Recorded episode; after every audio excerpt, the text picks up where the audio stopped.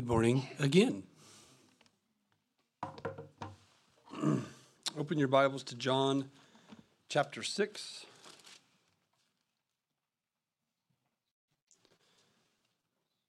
We'll be in verse 35.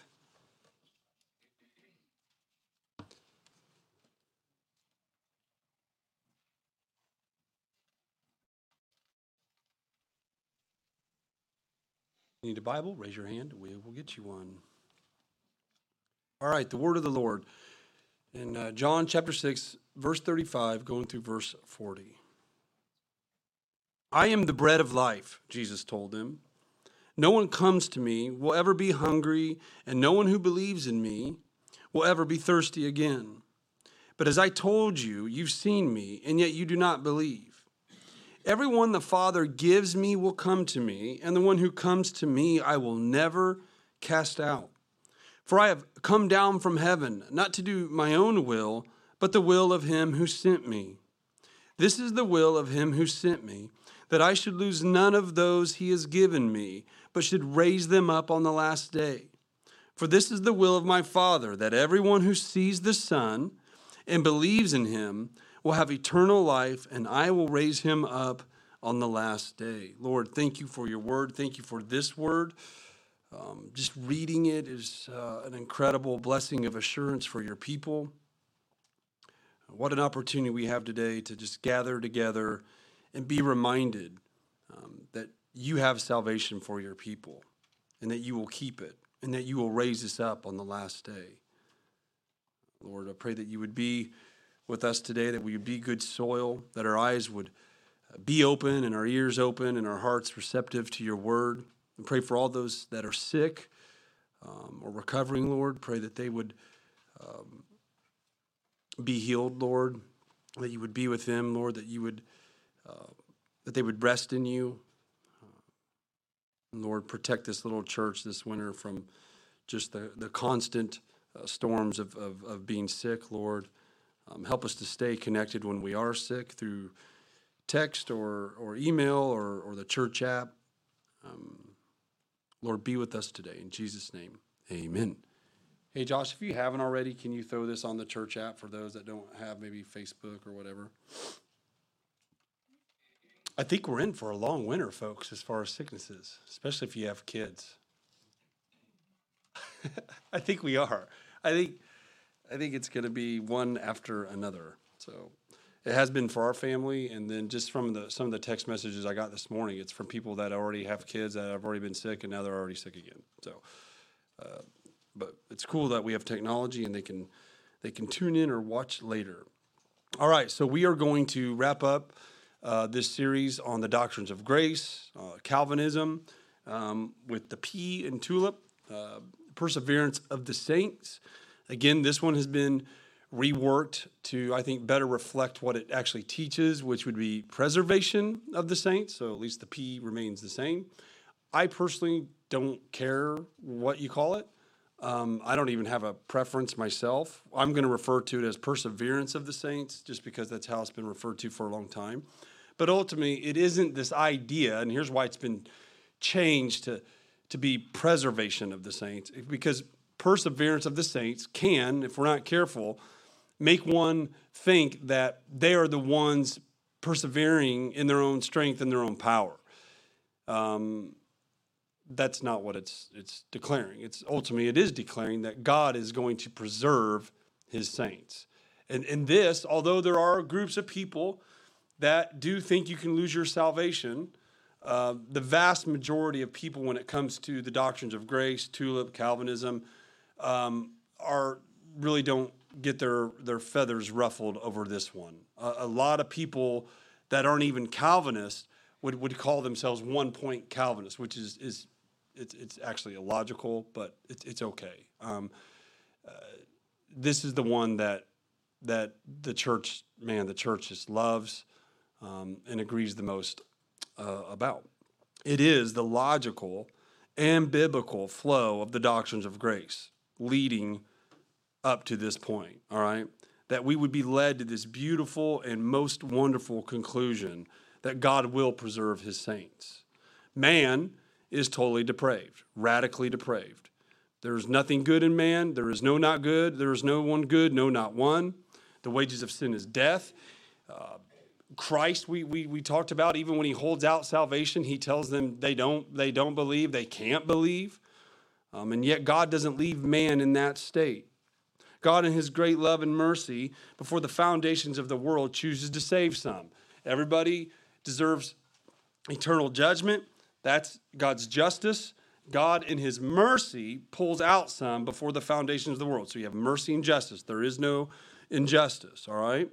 And then the Son comes to accomplish the salvation for the ones that were chosen before the foundations of the world. So you have all of mankind go into hell.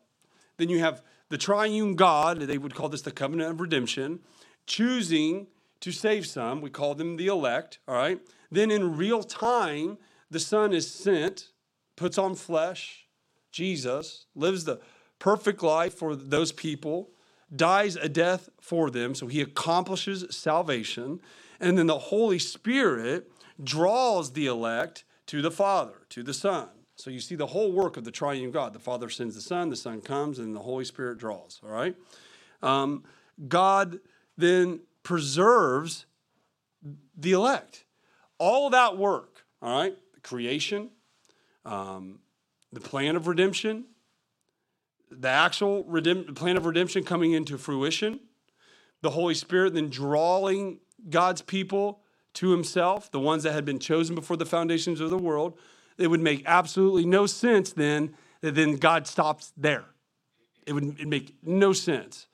Again, that does not sound, again, which is why we started with the doctrine of God, theology proper, that doesn't sound like the God we know. It doesn't sound like the God we know to be true that he would leave anything up in the air. I, actually, God can't do that. There are certain things God can't do.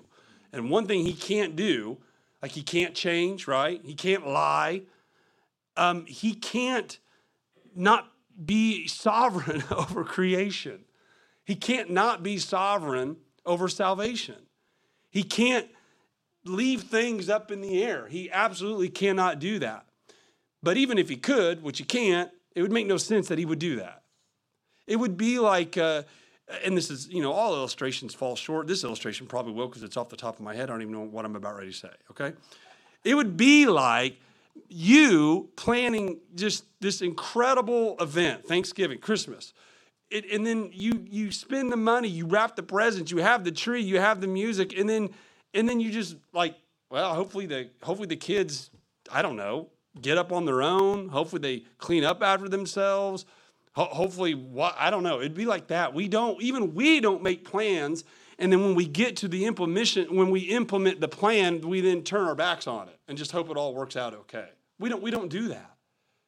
People that do do that drive me crazy. but most of us don't do that. Normal people just don't do that. Well, God doesn't do that either. And that's why I know this is controversial to say, but I don't care. It's been said for a long for hundreds of years by Spurgeon and um, especially the, the reformers of, the, of Princeton, Warfield, and all these guys, the Hodge, the, the gospel is, or is Calvinism. Calvinism just, it is the gospel. It, it starts you off with the bad news that man is radically depraved and totally depraved, and then immediately goes into the doctrines of grace. That God chooses some, that God uh, sends his son and dies for those, that the Holy Spirit draws, and then that God perseveres or uh, preserves those people. Does that sound like good news? I mean, that's the best news. And so Calvinism absolutely is the gospel. Now, this is not a defense of preservation of the preservation of the saints or perseverance of the saints. Uh, today, this is again, and I'm saying this for my own benefit because I'll fall into apologetic mode. This is just a proclamation for the people of God. This isn't, I'm not going to say everything there is to say about this doctrine. You might have questions. And usually the questions are, what if this happens? What if that happens? Well, you can ask those questions to me afterwards for sure. I can answer them for you, and so can several people in this room. I know Troy and Josh can. Um, I know Joseph can, and if I'm leaving you out, sorry. I mean, a lot of people can can answer these questions, and we can also point you to helpful resources. But today, I want us just to just receive this glorious truth from God's word. That God sees it through, that He really is the Alpha and Omega, the beginning and the end of, of, of everything, not just creation, but of redemption. That God is the author and the finisher of our salvation. That's what I just want us to, to rest in and rejoice in today. Because I already know our default mode even people that don't like really really struggle with it like i don't really struggle with assurance of salvation. I never really have. Maybe it's because i'm an idiot. Maybe i should should think about it more often. But when i do it hits me like a ton of bricks. And i'm, I'm like what the what if? That's a big what if. This isn't like what if you know michael jordan would have dribbled left instead of right some game. Maybe they would have won. This is a what if. What if I'm really not saved? And so, and and and that can be whether it's just every once in a while. I I know dear brothers and sisters kind of live in that. They think about their past life. They think about there's no. They still struggle with. There's no way God could forgive me for that. They think about what they did last week. A saved person wouldn't do what I did. A saved person wouldn't commit incredible, uh, grievous sins. Y- yes, they would. And yes, they do. They do it all the time. I mean, our Bible even shows us a clear picture with David. Our Bible shows us then, fast forward to the New Testament, Peter denying the Lord. Now, this doesn't mean, again, that we go, right? The people of God, I know I say this and everybody says it to just dot their I's and cross their T's. This doesn't mean we go commit grievous sins because we, we, we can't, right? The people of God don't want to do that. But whether it's grievous or just like an eye roll at your spouse, we're not thrown back in to the fire. And so it is just beautiful assurance and peace and rest and hope that my I didn't save myself by my works, and so I'm not going to unsave myself by my works. That the work, when Jesus says it is finished, it really is finished. When the Word of God declares that Jesus is coming back for his people, he really is coming back for his people. And then we would say, well, how do I know that I'm his people? Well, immediately we go to fruit. That's not what we do here at RTC. Fruit can help. But we don't go, well, you can know that you're saved by reading your Bible every morning. I mean, who would do that unless they're saved? You, you could know that you're saved because when you sin, you're really sad about it. Who would do that? Okay. You know that you're saved because morally and ethically you're getting better. You're becoming more a better person. Oh, okay. But ultimately, and this is the beauty of it, and this is why it can be so hard to have assurance, even when the Word of God just declares it everywhere to the people of God. Is that we can have assurance by just asking ourselves a question Do I believe in Jesus Christ? Have I received Christ? And we immediately want to be like, How do I know that I know that I know that I that assurance is so tricky.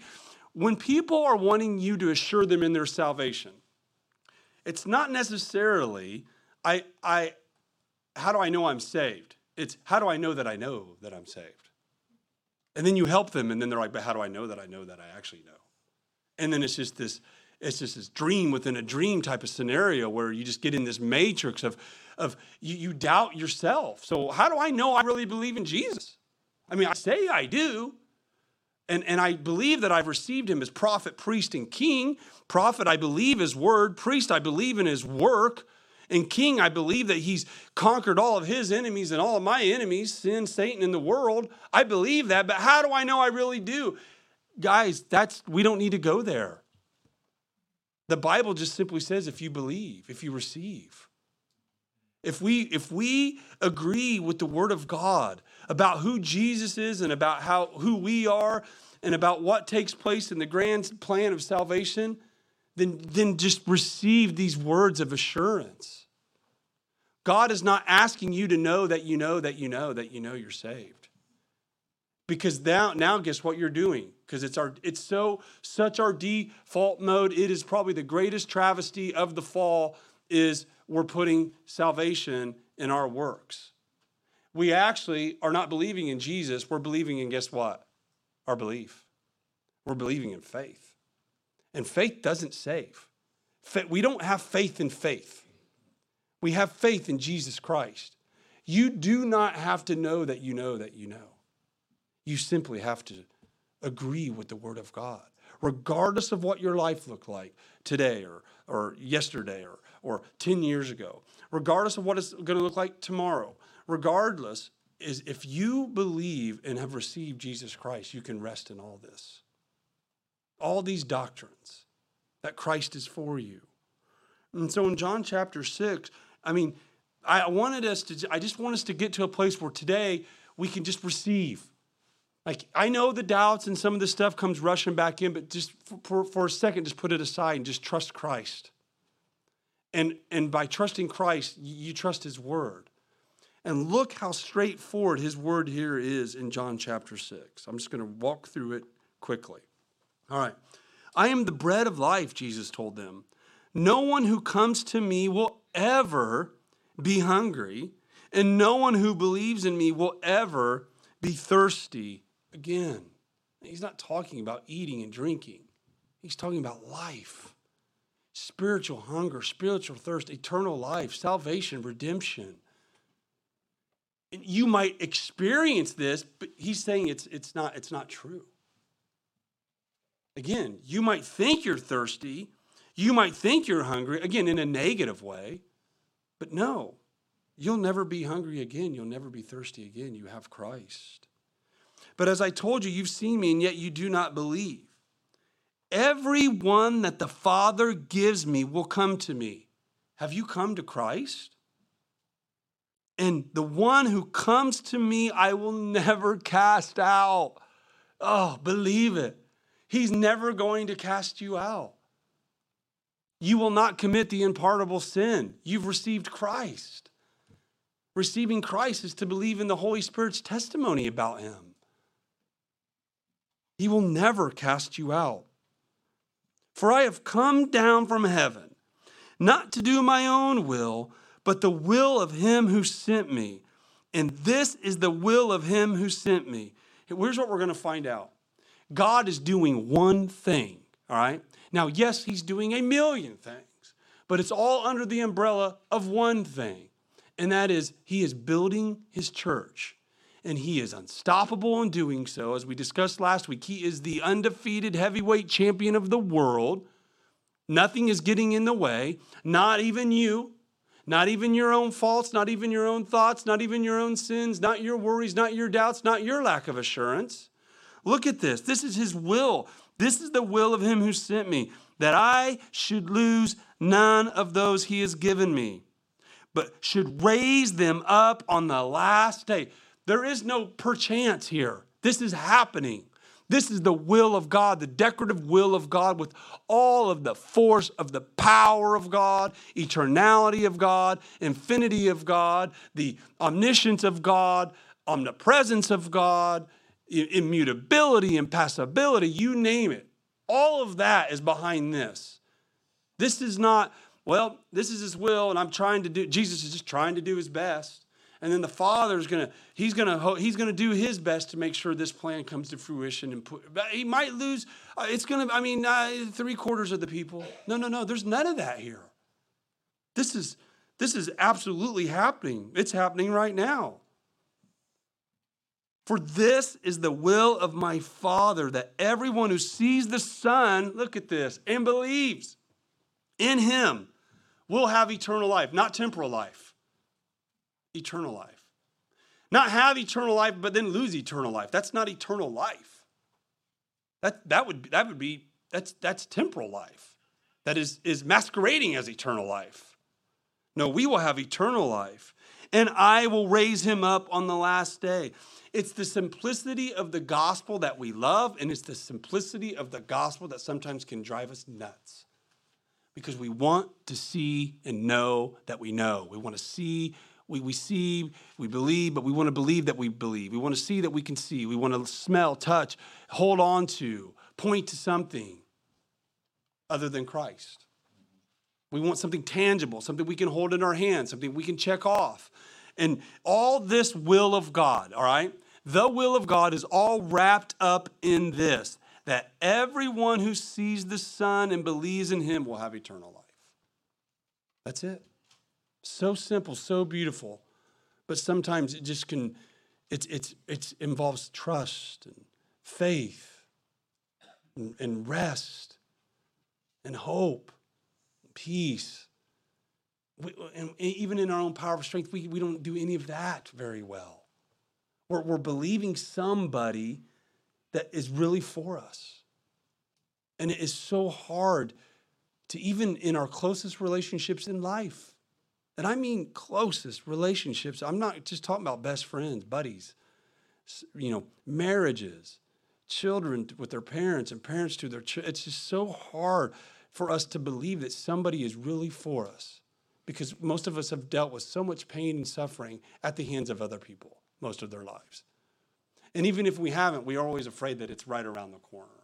And, and so we're just, we're, we're, the suspicion, it may not be built in. It probably is part of the fall of just other people. You know, we, we have a kind of a right to be suspicious of other people because we're all sinners. But I mean, when, when we're still just suspicious of just even the people of God, it's a travesty. But it, but it makes sense. It's hard for us to trust people.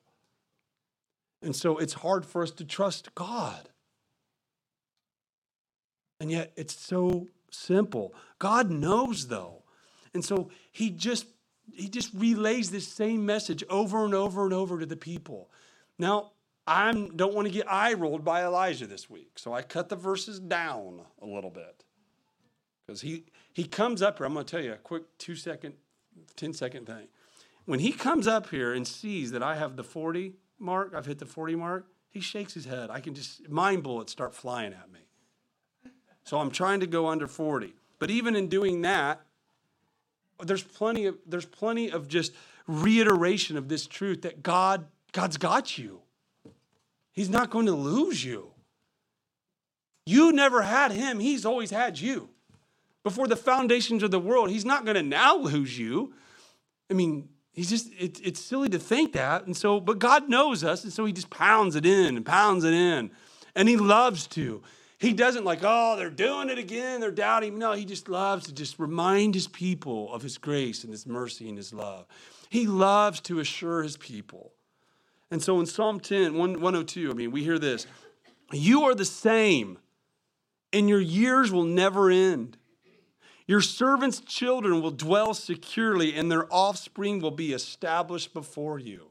And the reason I wanted to start there is because, it again, grounds us in the doctrine of God. Why? Well, we could talk about love and we will, and we could talk about mercy and we will, we could talk about grace and we will, and the goodness of God. But one of the coolest things when we think about you know eternal security and perseverance of the saints and preservation of the saints is the fact that God doesn't change. Praise the Lord. If God could change, he could change for the better or he could change for the worse. Both of those are frightening. If God could change, then you could lose your salvation because maybe if God could change, then God also was an emotional like being, and he he was having a good day yesterday, and so you were saved, but he had a bad day today, and so now you're not. Or you were good yesterday, and so you're saved, but you were bad today, and now you're not. No, God does not change. Therefore, His love and His mercy and His grace does not change. Therefore, the gospel does not change. Salvation doesn't change. We change all the time. But God does not change. You, you might remember it's uh, it's, it's kind of the subtitle of the book Rest by Theocast. It's uh, faith versus faithfulness, and I love that. We're not saved by faithfulness. We're not saved through faithfulness. We're saved through faith. We're saved by grace through faith. My sheep hear my voice, John 10. I know them and they follow me. I give them, again, here we go, eternal life and they will never perish. No one will snatch them out of my hand. My Father, who has given them to me, is greater than all. No one is able to snatch them out of the Father's hand. I and the Father are one. We call this the double clutch, but it's actually a triple clutch because you can't separate the works of the Father, Son, and the Holy Spirit ultimately. They call that inseparable operations. We have this triple clutch. This verse shows us the double clutch that the Father and the Son have us. Well, who's overcoming that? And we can go, well, Satan's not, man, man's not, but we can sometimes walk like we will. Like we'll, we'll, we'll be the ones to undo our own salvation. No, you will not. You don't even, we, there's, no, there's no headway even. This isn't like, yes, God is, is just the most powerful, but he's the most powerful just of another being. No, God is powerful. His being is, he's, Satan's not 99% as powerful as God. Satan is as powerful as God to you, to, to God as you are, to an ant. There is, there is no, there's no, the gap doesn't get, it, it doesn't, it isn't like this. Here's God and here's you. Here's God and here's Satan, you know. Here's God and Satan and all of his art. See, but God's still stronger. No, it, it's just God. No, there is no, there is no, no one's even challenging God. There's no headway. There's no struggle. You have the struggle. God doesn't have a struggle. Father, I want those you have given to me. Uh, do we think the Father answers the prayers of Jesus? If he ever answered a prayer in the affirmative, whose prayer would it be? Yes. Okay? Look at this assurance Father, I want those you have given me to be with me where I am, so that they will see my glory, which you have given me because you loved me before the foundations of the world. Jesus wants his people to be where he is at. Do you think they will be? Yes. We will get there because he will get us there. Blessed be the God and Father of our Lord Jesus Christ. Because of his great mercy, he has given us new birth into a, here we go, a living hope through the resurrection of Jesus Christ from the dead and into an inheritance, all right, that is imperishable, undefiled, unfading, kept in heaven for you. You are being guarded by God's power through faith for a salvation that is ready to be revealed in the last time. Does that sound like that's going away anytime soon? It's no, of course it doesn't. No one's going to undo this. The inheritance is imperishable. The inheritance is undefiled. The inheritance is unfading. The inheritance is being kept in heaven for us, in heaven for us. And right now, we're being guarded by God's power. No one is overcoming that.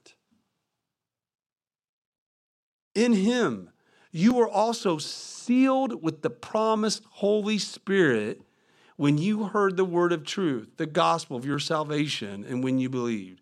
The Holy Spirit is the down payment of our inheritance until the redemption of the possession to the praise of his glory.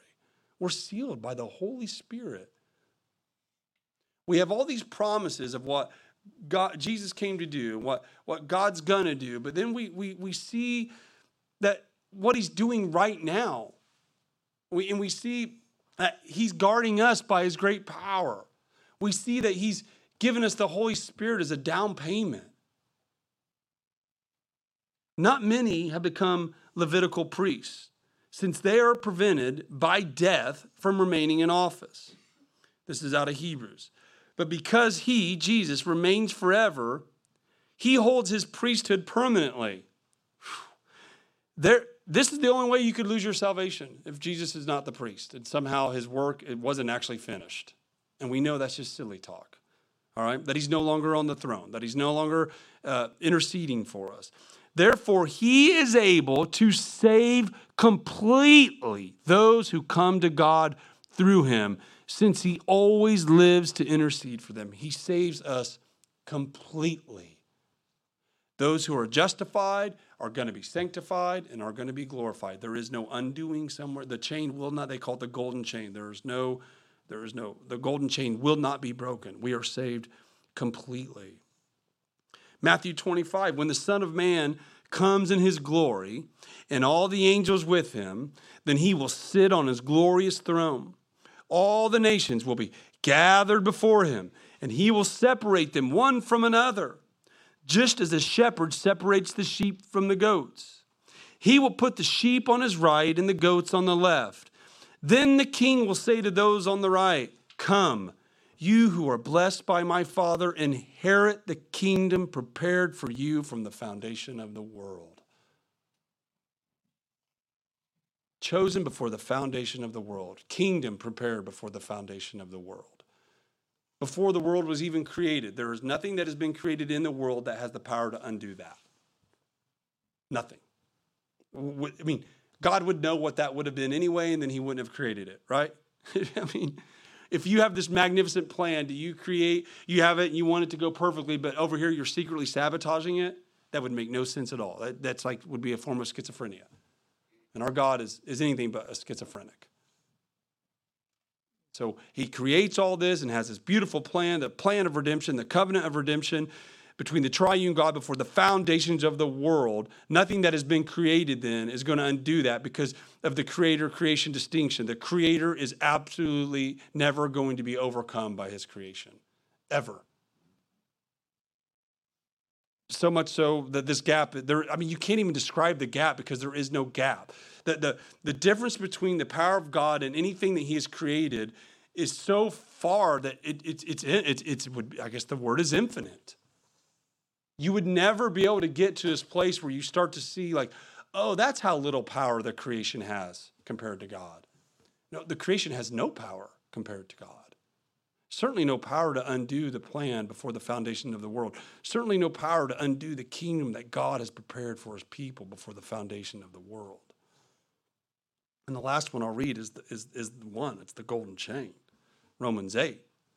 We know that all things work together. Help us, Lord, to know. We know that all things work together for the good of those who love God, who are called according to his purpose. Those he foreknew, remember, foreknew, foreloved, chose, he also predestined to be conformed to the image of his son. That's the good thing that's being done in our life. So that he would be the firstborn among many brothers and sisters. And those he predestined, here we go. He also, so all those he predestined before the foundations of the world to be saved, he chose. He also called in real time. And those he called, he also justified, all right, saved from the penalty of sin. And those he justified, he also glorified, saved from the very presence of sin. There is, there, there is, it's, it's so sure that it's being spoken, and I know you hear this every time a preacher reads this verse, that it's spoken about in the past tense. Justified, glorified. And so, again, here we are with application. What is the application? You guessed it if you thought about it, it is assurance. It is not to go run and do something today. There's probably plenty to do today, plenty that the Lord wants you to do. What I want you to do and what the Lord wants you to do when you hear the words that we have read today together is simply to be assured, to rest, to, to hold on to as a uh, earlier this week going through the, the devotion I will never leave you nor forsake you. Lord, I believe, help me to believe. Lord, I'm assured, help me to be assured. Lord, I'm resting in this, help me to rest. Lord, I trust you, help me to trust. We have been saved from the penalty of sin. We are right now being saved from the power of sin. And you bet your bottom dollar one day we are going to be saved from the very presence of sin. That's Romans 8. And if you, I know that you know that no one's going to undo that, but sometimes we think no one will. Not the world, not sin, not Satan, but sometimes we think we will. That we'll undo it ourselves. You, you, you will not. You will not. You will not do that. No, no matter. And I, I don't even have any reservations saying this. No, no matter what happens in your life, no matter, no, no matter your good days or your bad days, no matter your triumphs or your temptations, the worst sin that you've ever done, it's not going to undo it. The worst sin that you will do, it's not going to undo it. It's not. And I know you hate it. I know you feel guilty about it. And I know you think that it can be true for everybody but for you, but that, that's, that's folly. That's foolish thinking. I love you, but it's foolishness. You're not going to outdo God. Your sin is not going to outdo God's mercy for you. Absolutely impossible because His mercy is infinite. Your sin is, is bad. It's, it's powerful, it's damaging, but it doesn't have infinite power, infinite strength. God has given us eternal life. And this life is in his Son. The one who has the Son has life. I have written these things, John says, to you who believe in the name of the Son of God, so that you may know that you have eternal life. Not that you know that you know that you know that you know that you know that you know, but that you know. And how do you know that you have eternal life? By stop looking in the mirror, looking, looking, by stop looking in the mirror and look to Christ. Where can I find Christ? Where can I look to Christ? Right here, his words. Believe his words. What, whatever the mirror says, could say true things, could say bad things or wrong things. Whatever that says, look to Christ. That's how we know that we have eternal life. Once we start going down this road, this mind trip of, of wanting to know that we know that we know, we are now, we are now putting faith in faith. We are putting faith in works, is what we're doing. And Christ says, No, just look to me, believe in me. The Spirit Himself testifies together with our spirit that we are God's children, and if children, also heirs, heirs of God and co heirs with Christ. Do you hear that? The Spirit Himself testifies with our spirit that we are God's children, and if children, also heirs. So the Spirit testifies with our spirit. How does He do that? Well, you will have warm, fuzzy feelings, and you'll know that you're saved. Really? That's weird. Sometimes I have those. A lot of times I don't. So, is the Holy Spirit testifying to my spirit that I'm saved when I feel good about it all? But then when I don't, he just where'd he go? He just is like, let me just mess around in misery for a while? No. Now, we may have good thoughts and good feelings and good days and bad days. I mean, like emotionally. We may just like really be assured in our thoughts, in our brains, that we just know that we, we know that we're saved. Well, praise the Lord. But what if you don't? Does that mean the Holy Spirit quit testifying to you? No. The primary way the Holy Spirit testifies to our spirit, okay, that we are indeed the children of God is right here. It's in John chapter 6. It's in John chapter 10. It's in Romans 8. It's all over the Word. The Holy Spirit wrote the book, and He's testifying to our spirits that these words are true. These words are life. These words are eternal life. And so this closing ultimately is a closing for the whole series that we would rejoice in the Lord, that we would boast in the Lord, that we would give glory to God, that we would rest in the Lord, that we would be assured of salvation because salvation is of the Lord from start to finish. He will see us through, through pain, through sorrow, through suffering, through worry, through doubt, through fear, through temptation, through sin through grievous sin actions on our part, he will see us through because he's conquered sin, he's conquered Satan, he's conquered the world, and he's done all that on our behalf. And there was never a doubt that this was ever going to happen. And you may doubt, but God is not doubting. And so we praise the Lord from whom all blessings flow when we think about salvation. Your salvation is not your salvation, it's God's salvation for you. You when you get off of the the I'm trying to save, okay, I didn't save myself, but I'm maintaining, I'm keeping. Once you get off that, there is just a bountiful rest, a rest and trust and peace awaiting you. And, and, and that road to rest and peace, I mean like emotional health, you're not even on that road yet. You haven't even started that journey yet if, if, if you're trying to know that you know that you know. If you're trying to keep salvation by your good works. But once you get a good glimpse of the doctrines of grace, then you do see that how beautiful and why they're called the doctrines of grace. Elijah, you can come up. And so, look, I'll read two more things. I'll try to do it in less than four minutes so it doesn't hit 40 while Elijah's up here. Brothers and sisters, Paul says, consider your calling. Cool. That's what we've been doing. We've considered our calling. Let's consider it together one last time, just for today. We'll consider it again next Sunday. Not many were wise from a human perspective, not many powerful, not many of noble birth. Instead, God has chosen what is foolish in the world to shame the wise. God has chosen what is weak in the world to shame the strong. God has chosen what is insignificant and despised in the world, what is viewed as nothing, to bring to nothing what is viewed as something, so that no one may boast in his presence. And here we go. It is from him that you are in Christ Jesus, who became wisdom from God for us, our righteousness, our sanctification, and our redemption, in order that, as it is written, let the one who boasts boast in the Lord. And boasting in the Lord, my dear friends, is not just and not boasting in the Lord is not just simply boasting in your works, like, like it's just so obvious. Boasting in yourself and in your works is going to these places where you are trying to know that you know that you know that you know. Now look to Christ. Here's the golden chain again, and then look what Paul does. We know that all things work together for the good of those who love God, who are called according to his purpose. For those he foreknew, he also predestined to be conformed to the image of his son, so that he would be the firstborn among many brothers and sisters. And those he predestined, he also called. Those he called, he also justified. And those he justified, he also glorified. I love it. Look what Paul does, though, right after this. What then are we to say about these things?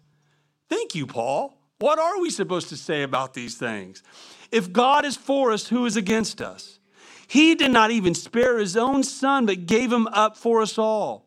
How will he not also with him grant us everything? Who can bring an accusation against God's elect? God is the one who justifies. Who is the one who condemns? Christ Jesus is the one who died, but even more has been raised. He is also at the right hand of God, and he intercedes for us. Who can separate us from the love of Christ? Can affliction or distress or persecution or famine or nakedness or danger or sword or your own brain or your own sin or your own temptation or your own worry, doubt, and fear no, as it is written, because of you, we are being put to death all day long. We are counted as sheep to be slaughtered. No, in all these things, we are more than conquerors through him who loved us. For I am persuaded that neither death, nor life, nor angels, nor rulers, nor things present, nor things to come, nor powers, nor height, nor depth, nor any other created thing will be able to separate us from the love of God that is in Christ Jesus our Lord. Be assured, rest, look to Christ. Lord, thank you for your word. Thank you for Christ. We love you because you first loved us, and you have made that plain and clear these last few weeks. Thank you, Lord. Amen.